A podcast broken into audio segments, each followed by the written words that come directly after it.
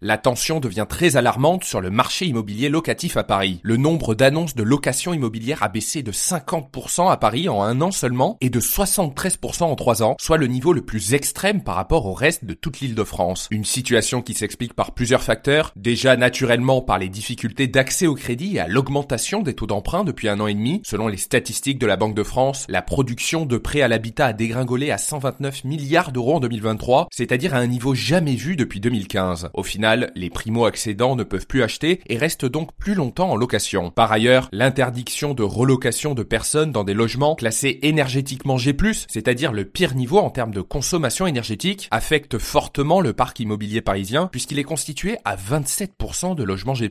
En parallèle, le niveau de loyer grimpe de façon exponentielle dans la capitale malgré l'encadrement des loyers en vigueur depuis 2019. Les loyers ont en effet bondi en moyenne de 4,6% en 3 ans avec une accélération de 3,3 3% en 2023, ce qui représente plus de 30 euros par mètre carré en moyenne. Cerise sur le gâteau, l'impact des Jeux Olympiques qui boostent l'allocation saisonnière rajoute une couche de pression sur le marché. Au final, tous ces facteurs cumulés impactent fortement le marché locatif et accentuent la pénurie de biens à louer dans la capitale. Et notez que ce podcast est soutenu par Corum l'épargne.